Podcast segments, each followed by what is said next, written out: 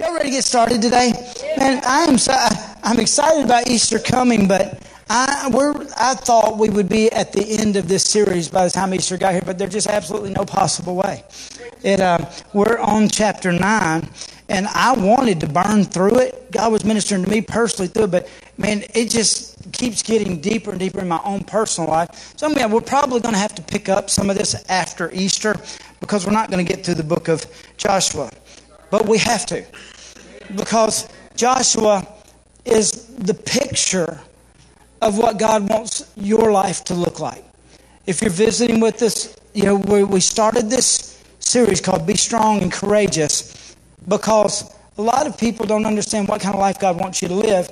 So, one of two things happen. Either you don't, you won't accept and move into the life that God has for you because you think it's going to be all bad. For years, that's what I did. I wasn't going to be a Christian because I was afraid God was going to call me to be a preacher. And I did not think preachers have a great life. And I got to be honest with you, I've got the greatest life you could ever imagine when I finally sold out to what God had called me to do. You will never be fulfilled until you fulfill purpose. And so you know, some people don't do it because they're afraid God's going to make them live life they don't they aren't happy. Or some people won't step into it because they don't have any idea and they think that the enemy, the minute you start serving the Lord, is going to be just battle, battle, battle, battle, battle all the time.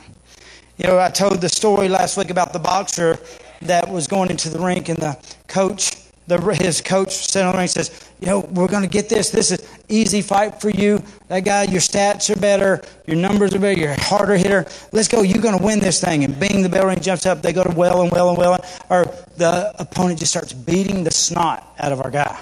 Just beating him, beating him. He can't even get a punch in, beating him. The bell rings. He comes sits down, and the coach says, Man, you got this thing. You got this thing. You're whooping him. He, you're wearing out. You, you got this thing. He's not even touching you. You got it. And the bell rings. He jumps back in, gets back in the fight, and just pound, pound, pound, pound, pound. The pounder, the opponent just beating the snot out of him. Bell rings again, goes back and sits down. And the coach says, Man, you're winning. You're winning. Everybody, you got this thing. You're winning. And he looks at him and says, Somebody needs to go tell him that because it doesn't feel like I'm winning. That's a lot of the life that us believers, sometimes the enemy convinces us that we have, but that's not the picture. As a matter of fact, God gave us the book of Joshua, which actually the Old Testament is written in Hebrew. The word Joshua is Yeshua. In the New Testament, the name Jesus is written in Greek, which is also Yeshua, are the exact same word which means Jesus. It's the only book in the Bible that bears Jesus' name. The reason that is so because God gave us the book of Joshua to show us, once we accept Jesus as our Savior, what life is supposed to look like.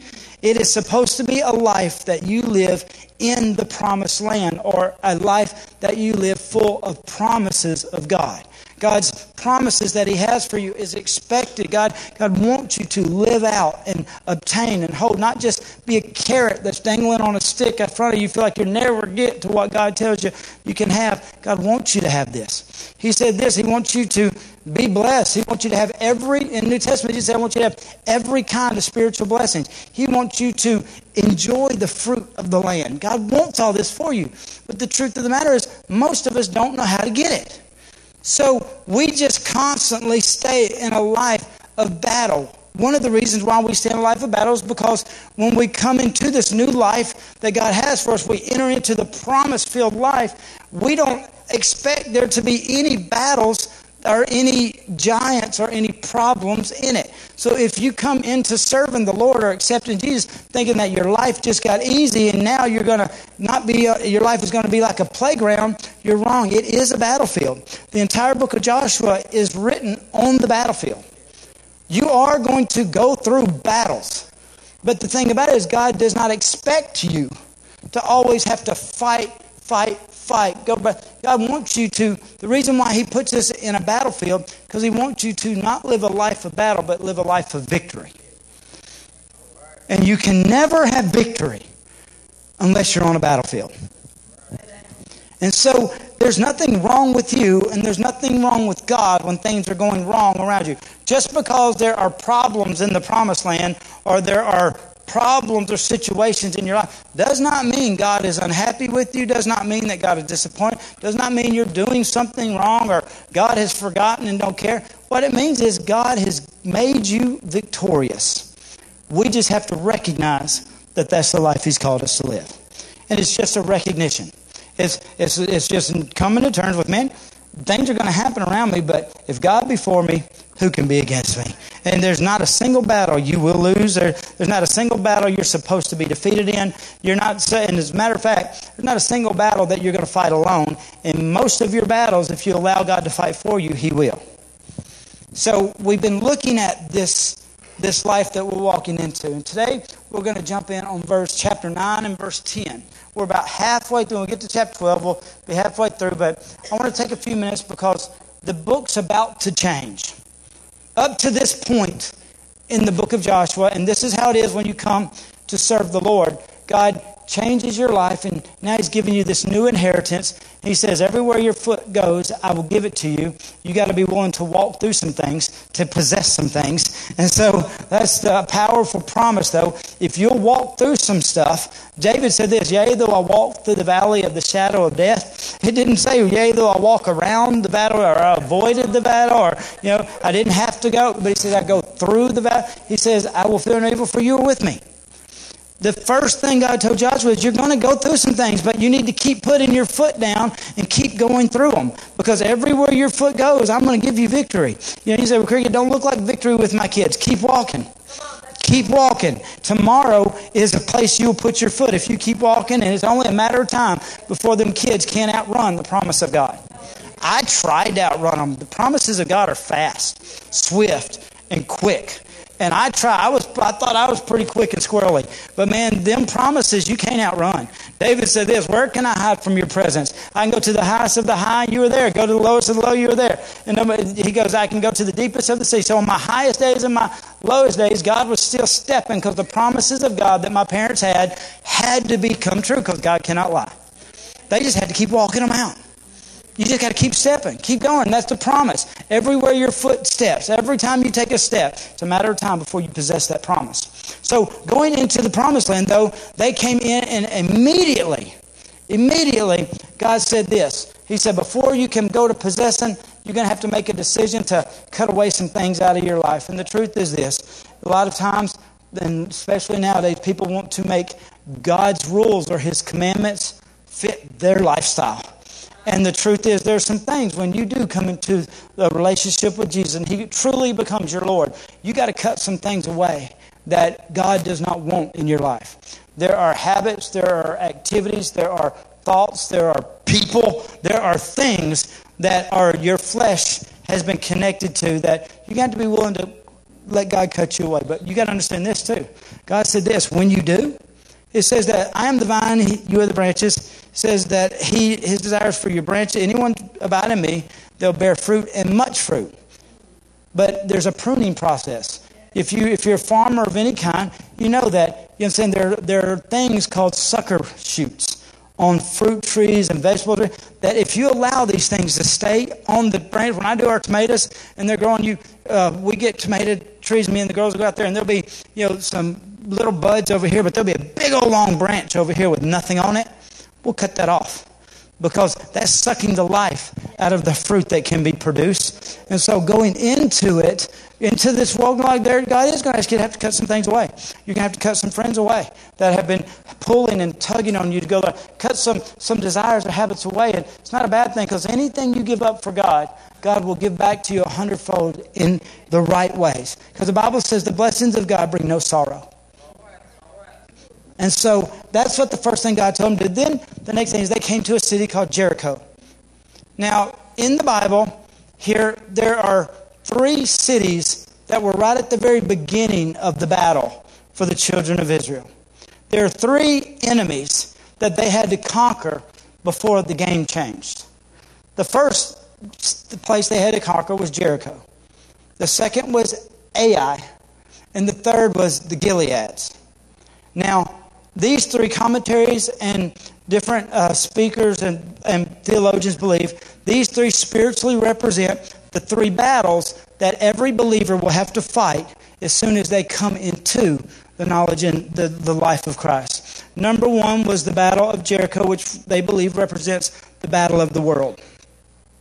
And the world is a battle that will constantly, see, we live in a fallen world. This world has fallen, and this world that we live in is not connected to God because of the fall. The only connection this world has with God is me and you being on it. And so, although you can see God in every part of the creation, God, we live in a fallen world, and so there's a the world has this pull on us, this pull that is always. You know, they say this, and I found this to be true. I allowed myself to get out of shape one time. I got married and got comfortable. Up to then, I was six pack. Honestly, I didn't weigh but 120 pounds, but had a six pack and had you know you could make a muscle as a little muscle, but it's very defined, and you know, and then I got married, and the first six months of my marriage, I put on 20 pounds. First year of my marriage, I put on 20 more. Second year, I put on 40 pounds in two years, and the six pack was gone. And I looked in the mirror one day, and my face literally was twice the size that it was when I got married. And uh, I said, Jennifer, you can love me twice as much now. But now I got serious on it, so I was like, I got to get this weight off. And so I did. First time in my life I ever had to diet. It was a different experience. But as I was doing, after I got the weight back off, um, this is what I read. Whatever you allow yourself to get up to, you will have to fight the rest of your life because your body will constantly be trying to get to that stage again. So you've ever watched uh, Biggest Loser, and you see them people drop two, three hundred pounds, but then you pull up the after um, pictures two or three years later, and they'll be right back to where they were. It's like the world. See, what you came out of, the world is constantly trying to pull you back to because it's comfortable.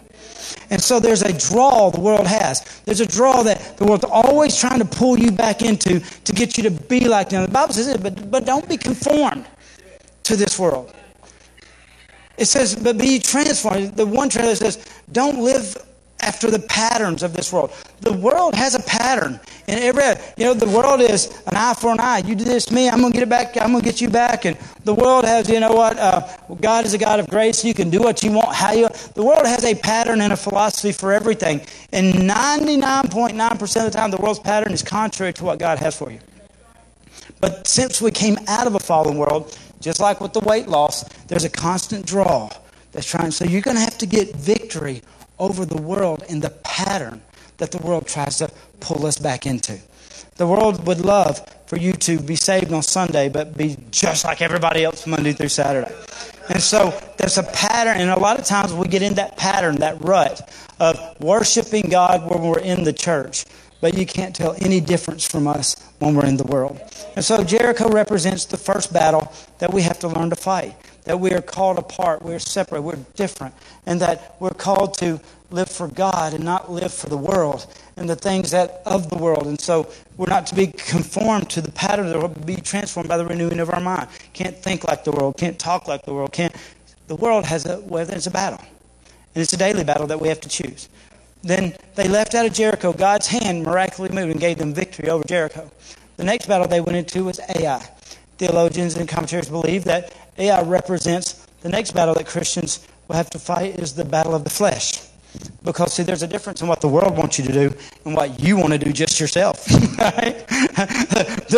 they're, my flesh wants me to do things the world would even be detested at. You know what I'm saying? Our flesh is at a constant battle. And we talked about it uh, there in in Ai's where they lost that battle because somebody uh, chose to let, they, they, something was more precious to them than having a relationship with God. So they took and they hid and they took things that they considered to be precious over what God had told them to do, and it cost them a great victory.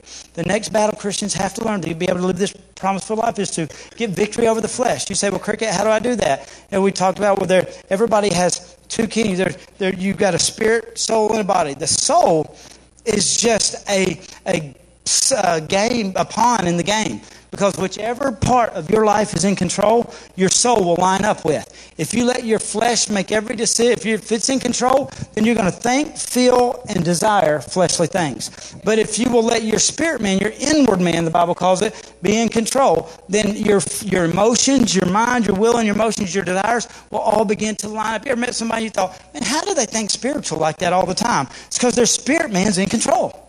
And you say, well, how do I let my spirit man be in control? Um, it's whichever one you feed. It's the strongest in your life. If you are feeding your spiritual man, he will be stronger than your physical man.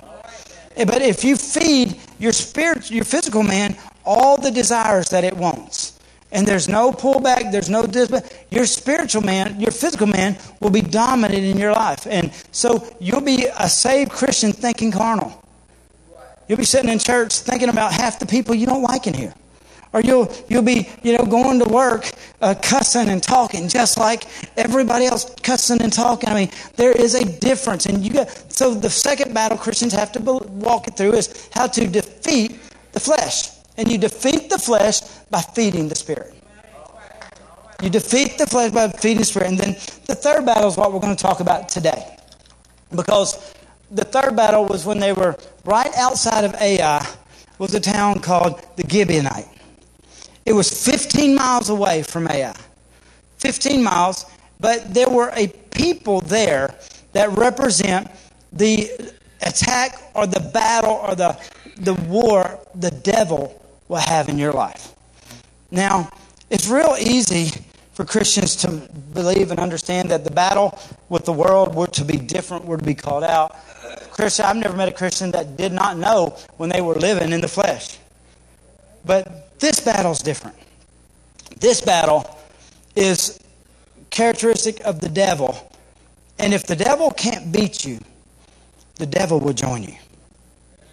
And we're going to pick up right here. I'm not going to read, I'm going to, I'm going to paraphrase quite a bit for the sake of time, but we're going to jump in in Joshua chapter 9. And it says, And it came to pass when all the kings who were on the side of the Jordan, in the hills and in the lowlands, and all the coast of the great sea, toward Lebanon, the Hittites, the Amorites, the Canaanites, the Perizzites, the Hittites, the Jebusites heard it that they gathered together to fight with Joshua and Israel in one accord.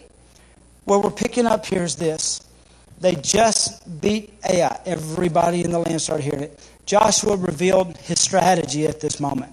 You need to know something. If you're going to win this battle and be victorious in life, you're going to have to get a spiritual strategy. If you wait for the attack to come to you, you will more than likely lose the attacks every time. But if you have a strategy, if you have a plan on how to beat it, let's say if, if I go to bed and you know decide I'll just feel however I feel in the morning when Jennifer says the first thing to me, and I'll respond that way, most of the time I'm probably going to blow it because she may say it in a way I didn't like it. But if I decide I'm going to wake up in the morning, I'm going to be a godly husband before I go to bed, and you know, most of the time Jennifer is very sweet in the morning, but um, sometimes she's not. And then, so I, have already decided whether she, because uh, I've had to decide to do spiritual things. She has to decide every morning to be spiritual because I get up a lot of times in a bad mood. But um, saying all that say this, you got to get ready for the battle. So here, Joshua had a strategy, and this reveals his strategy. The strategy for living this promise filled life, he was going to divide and conquer. A principle in the Word of God is that is the way you win battles, and the devil knows that about you and me. The same strategy that Joshua came to win this victorious life, the devil knows he can do the same to you. Do you know the problem with the church today, and even in this church today, is not there's not a lack of a power or anointing from God. The problem with the problem with the national church, the world church, and even in this church is a power of unity. Because the devil's fully aware that that's how you win. And the truth is, churches can't get themselves, and we're, we're more concentrated on getting an anointing in this place or having a powerful service or, you know, saying all this, and we get our eyes off being in unity. Because, see, when the church got in one accord, even in Acts, says they were up in the upper room waiting, but when they got in one accord, the power of the Holy Ghost blew into the room and they all received power. The problem with the church today is we just don't want to give up the way we like doing things a lot of times to be in unity. You can have different opinions, but have the same purpose and be in unity. I got to be honest with you, I don't care what genre song we sing, but as long as I'm singing to usher in the presence of God. We can do it. I can do it with country. I can do it with rap. I can do it with hip hop. I can do it with whatever kind because I'm singing to usher in. I'm not singing what I like. And so the church can't get this. But what you need to understand about the devil is they get it. The kingdom of hell is in more unity than the kingdom of God is on this earth. We know that because when Jesus showed up with the legion, the kid that was possessed with the demons, Jesus said, What is your name? And this is what the demon said And they, they've been trying to get this kid free for years. The legion says, We are legion, for we are many. They were all willing, thousands of demons in this kid, were all willing to line up under one name. When's the last time you've seen a church do that? Last time I truly seen it is when revivals were breaking out. You know what I'm saying? And when I read about it in Acts chapter 2, it says when they were all in one accord, Holy Spirit came in. So if I want to win a battle, the best thing for me to do is divide, and then I can conquer. And so that's why the enemy is constantly coming between you and your wife. Because if he can divide you, he can beat you. That's why he constantly comes in to different churches or different denominations and different play. I mean, I, I, was talking to a church today that was not a part of our denomination, and me and him were out back, Pastor Green. We were talking about when Easter's over, we want to do a pop up service in a park where both of our churches come out, even though we're different. And I'm going to be honest with you, we're totally, totally different churches completely. Their personality is totally different than our personality, but they're here for the same reason. And so, because they're here for the same reason, we don't got to be just alike. We can actually do something to the kingdom of darkness. And if the devil can divide you, he can defeat you. Next time you and your wife can't see eye to eye, you better remember that. You say, well, if she would just submit and agree, no. Uh, and uh, getting into a, unity or an accord doesn't mean you actually see eye to eye. What you is you agree to disagree, and you're not going to let the anointing be taken from you by a spirit of strife. But Joshua knew this. He knew we're going to win this battle if we can divide and conquer. So the plan was for them to go right up the middle of Canaan and defeat every king up the middle. Then they were going to go right and they were going to go left. They were going to go to the south and they were going to go to the uh, north and they were going to take the land because the key strategy of you winning and the key strategy. You want me, you want me to tell you how to uh, get an unsaved kid uh, back close to the Lord? Divide him from all his unsaved friends. You want to divide and conquer?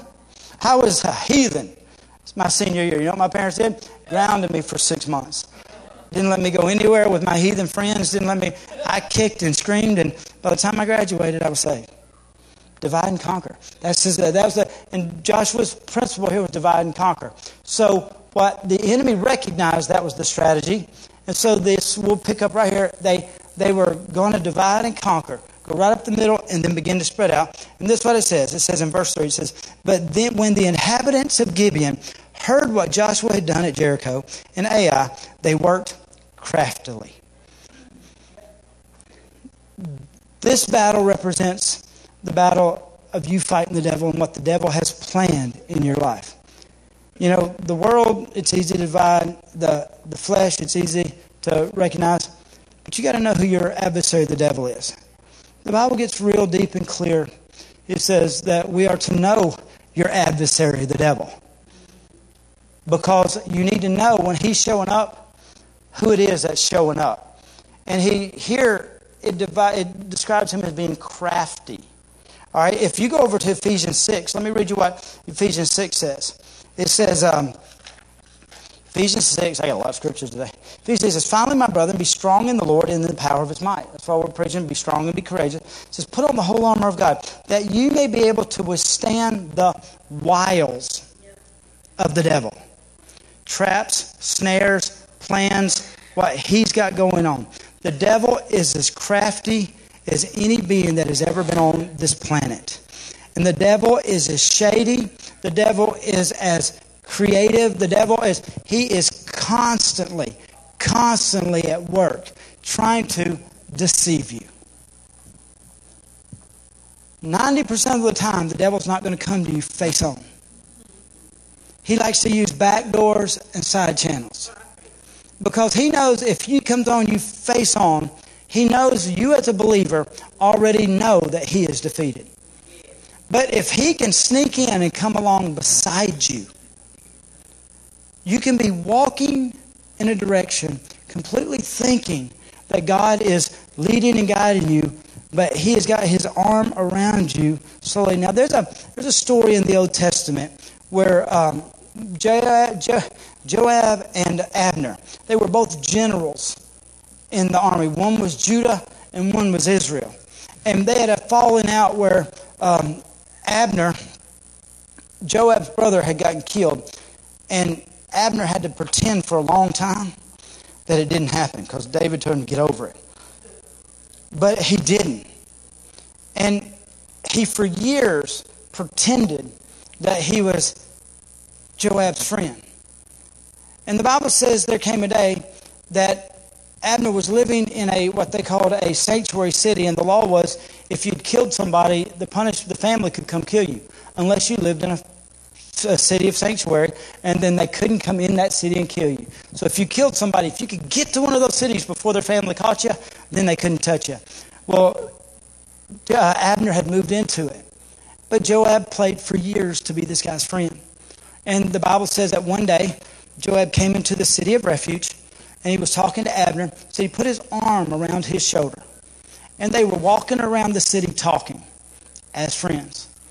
And Abner forgot where they were and who he was talking to. He thought he was talking to a friend. The Bible says that um, Joab had led him while they were walking outside the city gate, went outside past the entrance of the gate, and then he pulled out a knife and stuck it into his gut. And that's a perfect picture of how the devil tries to work. The Bible says this that the devil can actually be disguised as an angel of light. The devil is such a crafty warfare opponent that when he comes at us, a lot of times we have no idea that this is the work of the enemy. The Bible says this that he goes around like a roaring lion, but sometimes them lions don't roar, they crouch and they stalk and they try to come and sneak up on you. And they, if they can get close enough to you in the sneak, then they can take you out without ever making a sound. The Bible says this. The Bible says this about the devil. It says, Be sober, be vigilant, because your adversary, the devil, walks around like a roaring lion, seeking whom he may devour. It says that in uh, Matthew 7 15, it says, Beware of false prophets who come to you as sheep in wolves' clothing. That tells me this that the devil will hide and pretend to be a sheep. You want me to tell you how you know if there is a if you're talking to a sheep or if you're talking to a wolf disguised as a sheep? Sheep don't bite sheep. Wolves bite sheep. And so, if you're the devil, has, I'm here to tell you, there's people that the devil has sent in this church that don't understand who their adversary, the devil, is. And so they allow the enemy to use them to walk around and bite and hit and scratch and claw because he knows they're being influenced and used by a demonic spirit. You say, I don't believe in that. Well, let me read Ephesians 6.10 for you real quick again. We're going to go somewhere. It says, We do not wrestle against flesh and blood. It ain't people we're dealing with, but against principalities, powers, rule of darkness, spiritual wickedness in high places, against hosts of wickedness in heavenly places. Therefore, take on the whole armor of God that you may be able to withstand in the evil day. The devil is going to come and try to attack you. And when he does it, he's going to try to do it sneaky. I'm here to say he's sneaky. So here in this book, of Joshua, verse 9, it deals with the attack of the devil and how he works. And this is what it is. And you can read, and I ask you to read the rest of these two chapters because I'm going to paraphrase for the sake of time now. The Bible says that the Gibeonites came to Joshua, and before they did, they changed their appearance and what they look like because they had studied their opponents. The devil has been studying you your whole life. This devil knows your weaknesses. He knows your, your hurts. He knows your, you know, your, your disappointment. He's been studying your whole life because this is what the Bible says.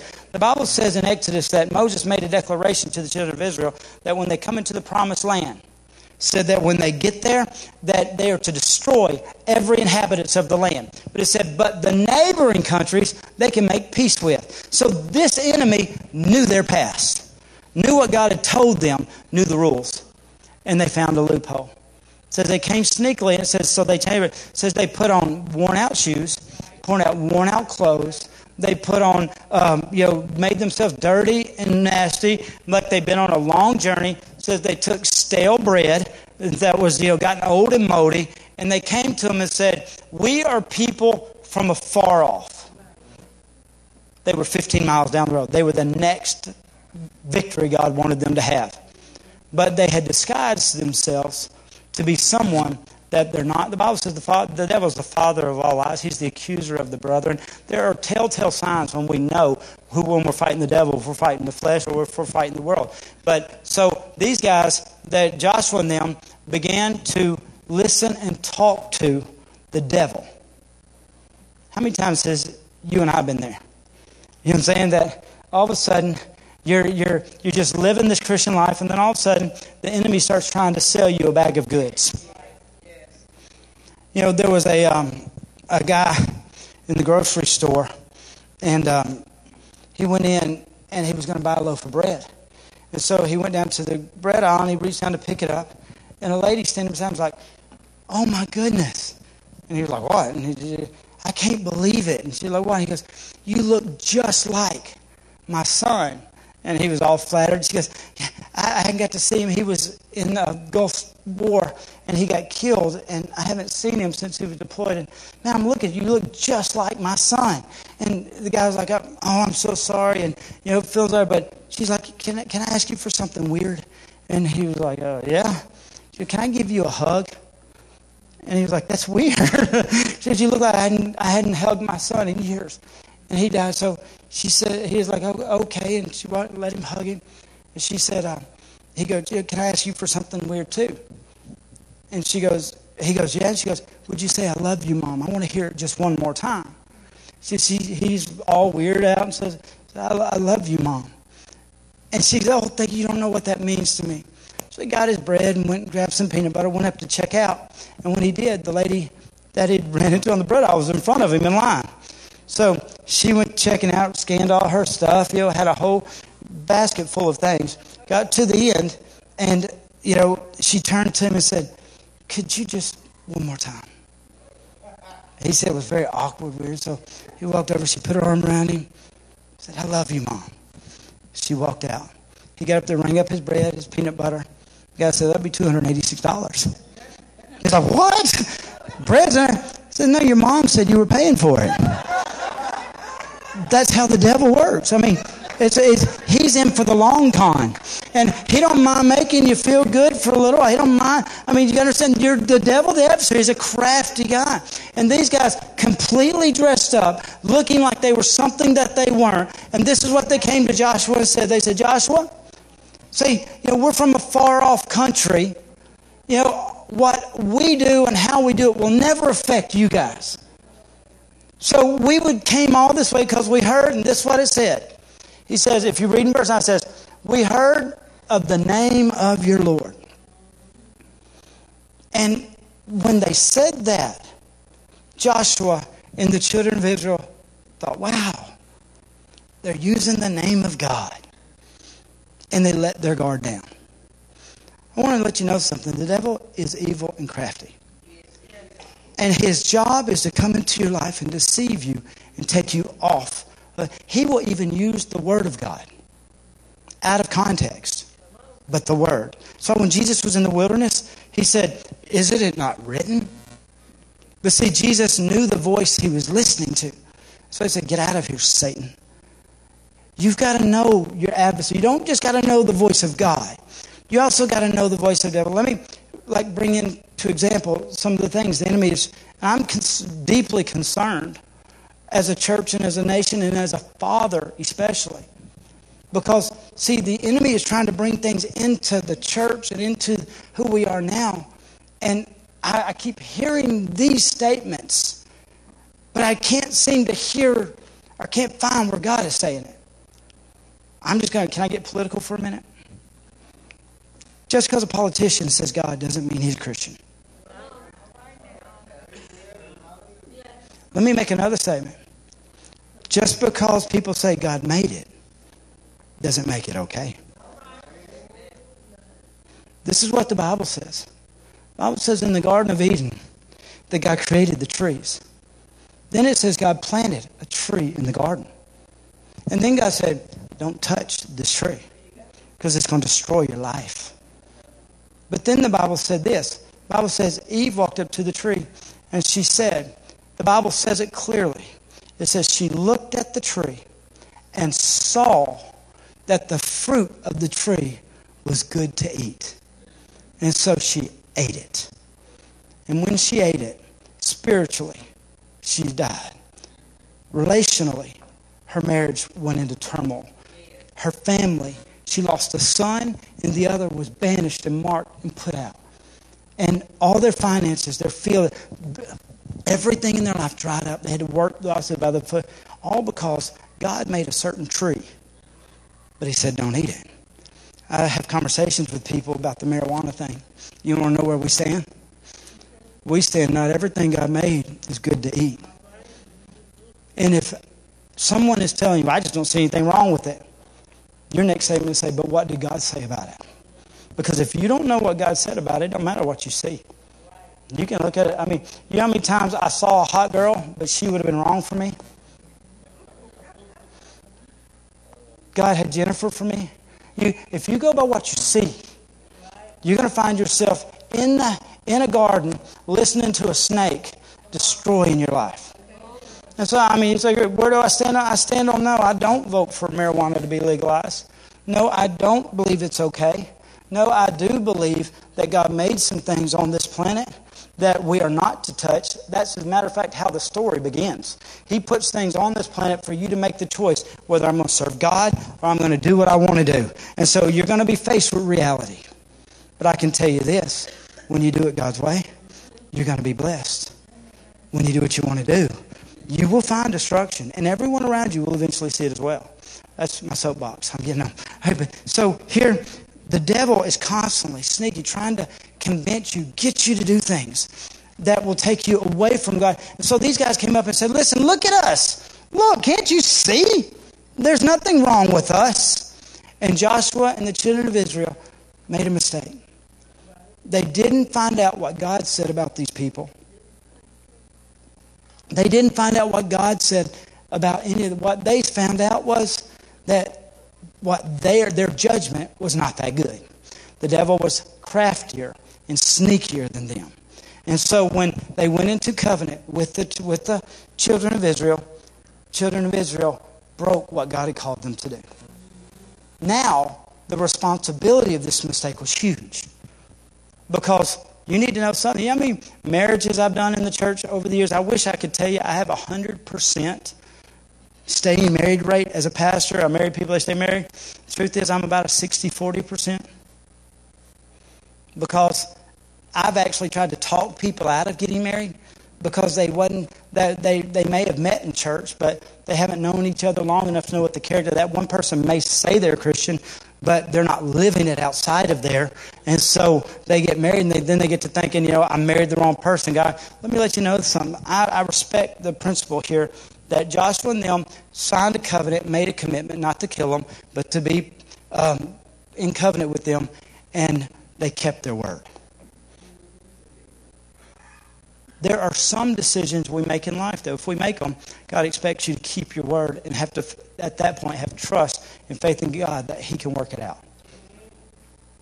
And so Joshua and them kept the word here. They said, we'll, we'll keep our covenant. But this is what God told them.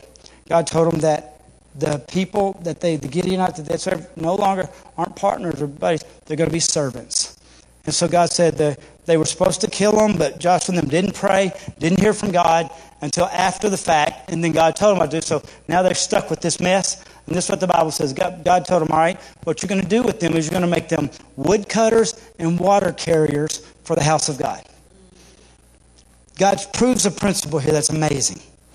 That's what God says. God says, hey, you're going to blow it. But if you will get back on track, if you'll look back to me, I'm going to make your mistakes work for you. They blew it here. Man, I've blown it in my life. But then when I blow it, doesn't mean it's over. Doesn't mean I stop. I turn back to God. I repent. I ask God to forgive me. And God begins to make my mistakes work for me. The Bible says a righteous man falls seven times. You know, I'm going to mess up. I'm not going to do it on purpose. But when I do, I'm going to look back to God. It says, but he gets up. God's got, I'm so thankful that I work, serve a God that will take my greatest mistakes and use them for my benefit in my future when I turn back to Him. And so the story here, the strategy is this. But this is what God taught in that strategy. Do you want to know the strategy to beating the devil? This is how the strategy to beat the devil. The way to beat the devil's strategy is connected to the proximity you are with God. In this area where they made a mistake, God said, I'm going to make them woodcutters and water carriers for my house. That means their greatest mistake now was connected to the house of God wherever it went. And they were to bring the wood to burn altars on the altars, and they were to bring water for the laver and to wash off the, the blood stains of the sacrifices. Because God knows this. If anything stays connected to the house of God long enough, your greatest mistakes, your greatest failures can change. God said, You guys did this with, on your own without consulting me, and now it's a part of this. You, you might have an addiction in your life. You're like, I can't break it. I can't. You need to know something. If you stay connected to the house of God long enough, the house of God will overpower the hold that that power has over you. The Bible says the gates of hell cannot prevail against the church. So he connected them to the house of God. And the story of the Gideonite, of the Gibeonites goes this just right down there. Although they, God told them to kill them, get rid of it, they didn't. They compromised, and the enemy tricked them into getting into this thing. Down the road, it was the Gibeonite, Gibeonite town is where God gave to the Benjamites. With the Benjamites came the Levites, lived in this city. So it became a city of the priests and the, uh, the ones that worked the temple. But then later, hundreds of years down the road, where the walls of Jerusalem were in ruin and decay, uh, God called upon a man named Nehemiah to rise up and rebuild the walls, and it was the Gibeonites that rose to the occasion and rebuilt the city. Your greatest mistakes, when you turn them back over and do it the way God wants you to do it, He will rebuild the life and rebuild everything that the enemy has tried to destroy in your life and in your future. I'm so glad that's a God we serve. So, my thing is this if I've got mistakes in my life, I better get connected because God uses your cracks. Bible says your word, you testimony. There, there's that old story about the lady that had the two pots that had to get up every day and walk a mile up the road to get water. So every day she'd pick them up and walk up the road, but one pot was not as good as the other pot. One pot had cracks and bust all over it, but it was still held together. And she would get up and carry these pots up the hill, and she'd fill them both full of water, and then she would turn and walk back down. But when she got back down the hill to her house every day, she only had one and a half pots of water left because one of the pots had so many cracks and busts in it, it would leak half of its water out on its way. And the pot said to her one day, I'm so sorry that you're doing all this work, and I've been there, God, I'm so sorry that I've got so many issues and problems in my life. I'm so sorry. And the lady looked at her pot and said, Listen, you're my favorite pot. I keep you because of the cracks. And he was like, What? What are you talking about? She said, Look up the road. And as she looked up the road, on one side of the road, it was dusty and dry. On the other side of the road was beautiful flowers and green and lush. Because every day when she carried those pots and filled them with water, because there were cracks in the pot, she would turn in the water, would feed everything that she came by and got. God uses your cracks to build his future. And so, in this battle with the devil, you have to know every failure is a place for victory. If you will let God use and turn it back over, He will make them work for you. He will make them work on your behalf. And He wants to use your failure.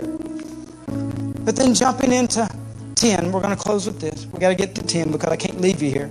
Can't leave you that this is going to be a life of failure and a life of defeat because God didn't leave the children of Israel here. The beginning of verse 9, remember it said this there were five kings that were coming together at Gibeonite to fight Joshua and the children of Israel. And then it went into the story of why that was an issue because Joshua and the guys had made a mistake and they did something without consulting the Lord. They did something by what they thought it looked like or how they, they didn't see it was a wrong thing.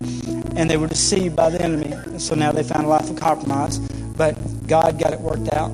They didn't give up. And my thing is this if you've got compromise, you hold on to the house of God. You stay in church no matter what. You stay in church no matter what. And what will happen is those cracks will be what God begins to heal through. And then the Bible says this the Bible says, those five kings, check out the way they came against the children of Israel. They didn't come against Joshua. If you read, it says those five kings got together as one army and they came against Gideon, uh, Gibeonite. In other words, when we fail, what it, you, you realize the trouble it caused Joshua, that compromise? Now he had all these mouths to feed. Now, you, you got to understand, I like the principle of them, though. They knew, hey, we're a million miles from being right. We're wrong. We're actually enemies to these people. But if we can get close enough to give our lives to them, we become their responsibility. Because those kings came at Joshua, and Joshua had to rise up and go fight the battle for them. Me, I would have said, shoot, I messed up there. I'm going to let uh, their own enemies get them because that'll fix my problem. It'll hide my mistake. That's what David tried to do with his sins. Tried to get them brushed under the rug, but God don't work that way. God works, makes your mistakes work for you. And so then Joshua and them took the responsibility. You know, you need to know when you give your life to God, you become His responsibility, cracks and all, mistakes and all, shadiness and all. Joshua rose up and brought the children of Israel to Gibeon, right, to fight the five kings. Now the story turns and sounds real bad here, but I want to show you the difference between the devil and God.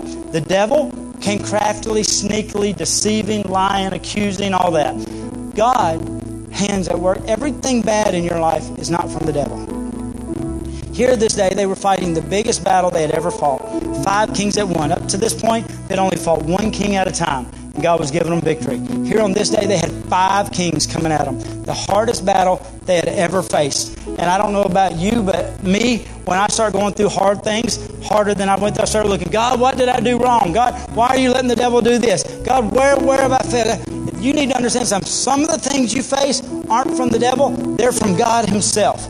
But see, because what was going on that day seemed so bad, felt so bad, was such an intense battle. Five kings, never been able to do that before. Never gotten victory in this area before. I've never been able to win here. They'd never done that. They, what God was doing was He was bringing, instead of them going to have to have a life or year of a battle, God brought five enemies together all over. They didn't have to go to fight five battles to get five victories. All they had to do was fight one battle to get five victories. God is working on your behalf, even if what you're facing you think is hard. He was making it easier on them than they thought it was going to be. He was making it easier on them than because they were having to campaign. They thought we're going to have to fight this thing forever. And the truth of the matter is that battle didn't last forever. To take five kings, it would have took months and years. It wasn't going to take that because God says, I'm fixing to move on your behalf. And what you may think is hurting you, you may have lost that job because you think the devil did it. The devil didn't lose jobs sometimes. Maybe God's repositioning you into a place to get you in a job that's going to overly and above bless you. Don't give the devil credit for everything going on in your life. Recognize that the hand of God, when it comes, it brings down sometimes. Elijah, Elijah said this. The Bible says, and the hand of God took me down into the valley. And he said, What do you see? I see nothing but dry bones. It was God that put him there. Why? Because God wanted to turn him into a dead raiser, wanted to turn him into a prophet that could declare life into dead situations. Just because you're going through something hard does not mean it's the devil. You got to know your adversary. God works through whatever He wants. He brought five kings at one time because it wasn't going to be their battle anyway. God was going to fight it. They just had to trust God that God was going to fight it, even though it was bigger than they've ever fought. And that's what the Bible says. The Bible says that instead of it being a year, they were fixing to do it in a day. Hey, what, what, let me tell you this. What, what do you think? I'm going to struggle with this thing forever. What if I could tell you what's going on in your life right now is not so that you're going to have to struggle with this thing forever, for years, but God's fixing to do this thing in a day. And today would be your day for you to get set. Now, you say, Cricket, I've been suffering for this thing for a long time. Well, this was a long day. Because the Bible says the five kings came at him. And when they came at him, they fought. Well, I love it first, Joshua, when they said go, the Bible says Joshua that night jumped up with all his men and they went straight. They marched all night long to surprise the devil in the morning. I mean, some of you guys need to decide today's my day. I'm going to jump up and I'm going to surprise the devil tomorrow. I'm not going to think this way, talk this way, walk that way anymore. I'm going to expect God to show up and help me in this battle. And so the Bible says they got up, and in the morning the enemy woke up, and there Joshua were right in their face, staring them down. And the God began to, and the Bible says gave them a great. They started fighting the battle, and when they began to fight the battle, the hand of God began to move, and it says hail and stones began to fall.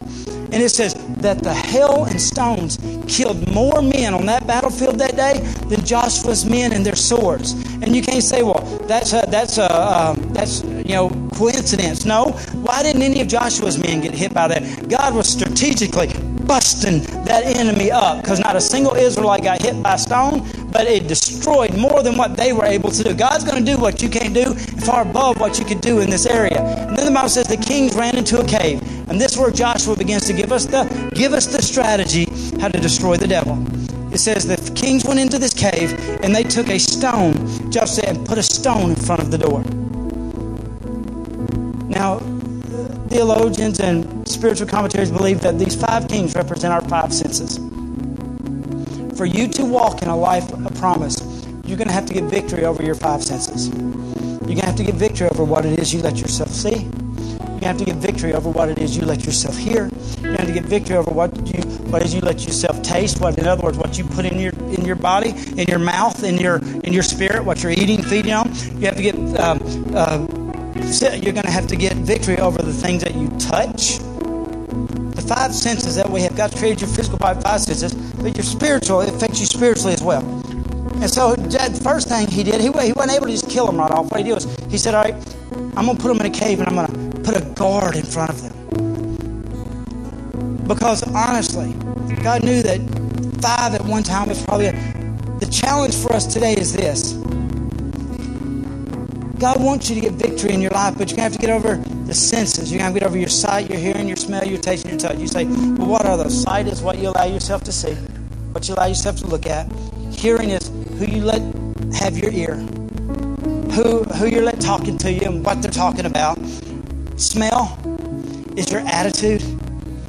You know, how many guys, man, their attitude stinks.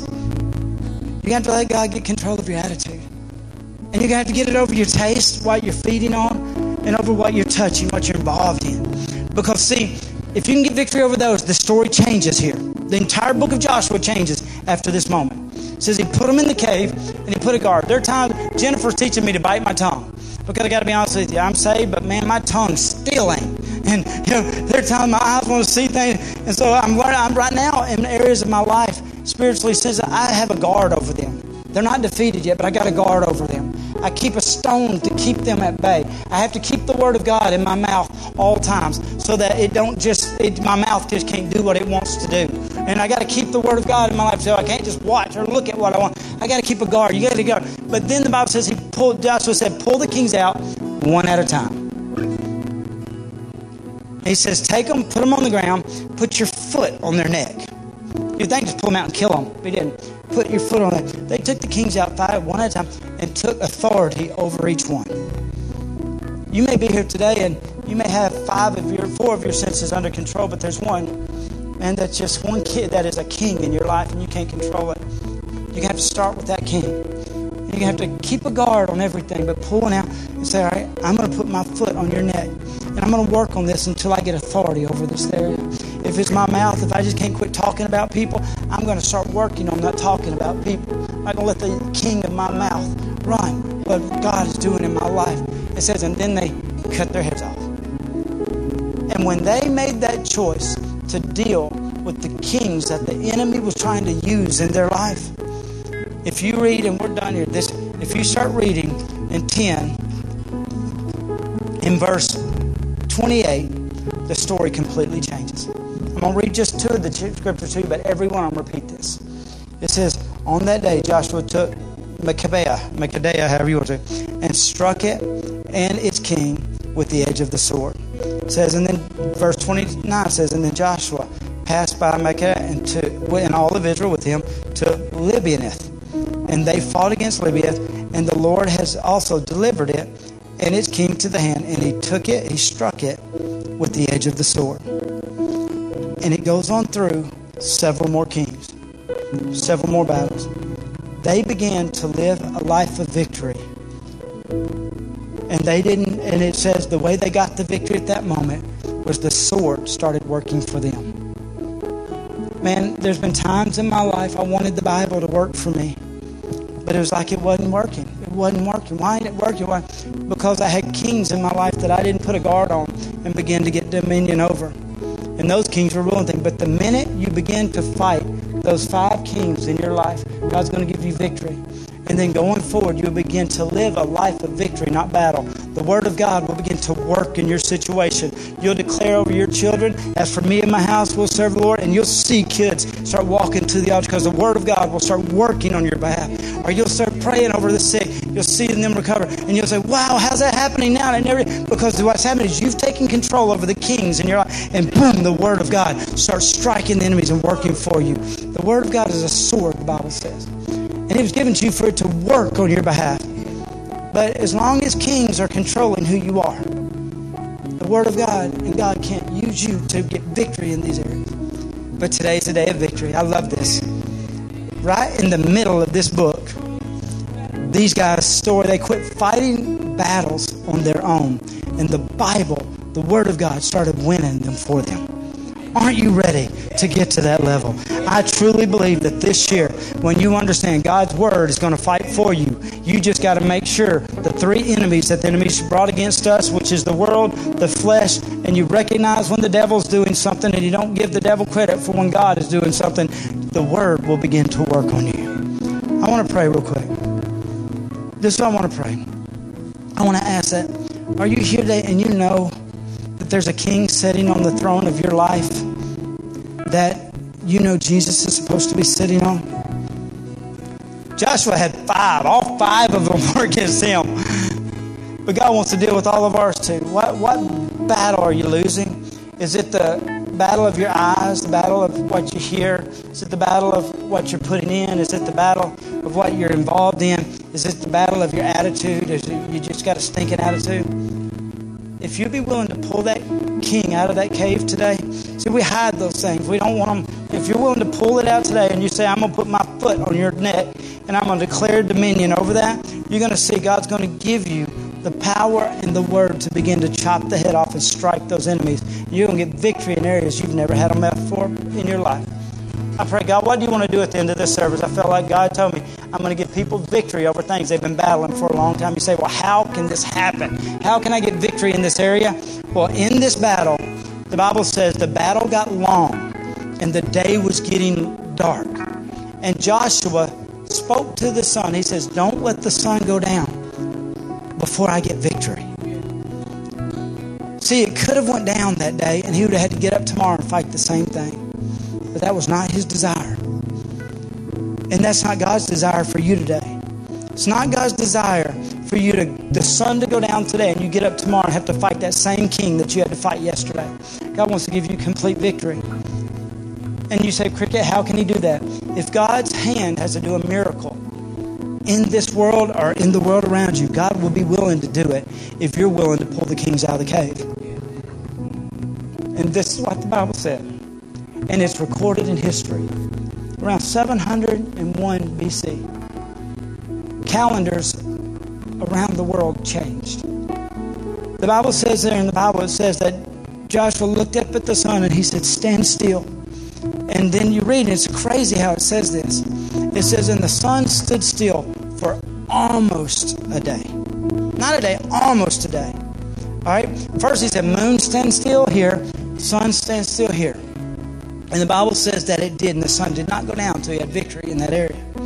But this is what took place. He said that, I mean, if you look back in history, at seven, every calendar known to man at this time in our changed 701 BC. The Roman calendar at 701 BC added five and a half days to it. Their year was uh, 360 days, but something happened then at 700 and their, their calendar shifted the Jewish calendar uh, that dates back, it changed and added a month to it. The um, University of Maryland was doing a survey a few years back, and what they did was they were looking at what they were wanting to where to place satellites into the sky. And so they had to look at the time lapse of future. But the only way you can look at time lapse of future with stars and things that keeps that, they had to look at time lapse from the past. So they began to look forward, they began to look backwards, and they found at 701 BC that something changed and there was what they call a missing day. You can go Google it, it'll trip you out. There was a missing day in accordance to the movement in the galaxy and in the worlds. And that missing day Actually, they've got it now down to an exact moment. It was 23 hours and 20 minutes long. And to the point that God stopped everything for your victory. He will do it, even if it takes a miracle that even future generations won't be able to deny happen in your life.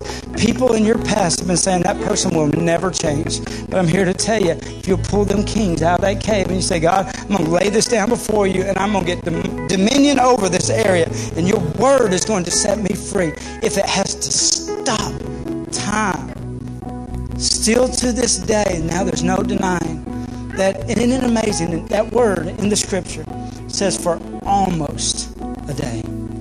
It only took 23 hours and 20 minutes for Joshua to get victory in this battle, but God was willing to give it every minute of every second for that victory to be won that day. The hand of God is for you, not against you. And I'm here to tell you this. If you'll pull a king out of your cave, I truly believe God. Now it was a long day. I'm not saying it was easy, but let me let me tell you the secret how to lengthen your day. Speak to the sun. He didn't ask God. He looked up at the sun and said, Sun, stand still. Moon, stand. Speak to the sun. You start talking to Jesus. When that king tries to take control, you say, Jesus, stop this thing. Jesus, stop this battle. Jesus, because the Bible says every knee shall bow and every tongue confess the name of Jesus. Your battle could be over today. You've got to pull that king out and be willing to put your foot on his throat today. And don't let today pass. Because I'm here to tell you, you pull him out today, You'll be fighting him tomorrow. And you'll be fighting him the next day. Because God's not going to give up on you because he has too much for you. So you can decide to do it his way. And then the rest of the chapter is nothing but victory. The rest of your pages are nothing but victory if you will just pull the king out that has hidden itself in your caves. I want to pray through. God. I'm done. If you're here today, Cricket, you say, I know there's a king in my life, Lord. And today I want to pull it out. Like I say, all the way through this book, I've been praying this prayer, and I don't want to know your kings because I got enough kings I deal with in my own life. I don't want yours gunking my head up at all anyway. And so I've got kings I'm going to pull out of my cave. I'm going to say, Lord, I'm going to take authority over this thing in the name of Jesus. Your word says that in the name of Jesus I have authority over every principality, every ruler of darkness, every spiritual wickedness in high places. And I'm going to take the authority you've given me in the word, and I'm going to use the word of God. I'm going to cut its head off, and I'm going to get my victory today. And when I walk out of here, tomorrow is a day of victory. If you've got that prayer, I simply want you to pray. Say, Dear Father, I ask you to forgive me for this king. And just whisper to him. And Lord, I make a decision to pull him out of this cave I've allowed him to stay on the inside of. And I want to lay him before you, and I declare that you have given me the authority to step and put my neck, foot on his neck. And I declare that today it will not rule over me, but I will rule over it through the authority and the power you've given me. I am going to be strong and I am going to be courageous. And Lord, I ask you to don't let this sun go down today without giving me victory in this area. In the name of Jesus, amen.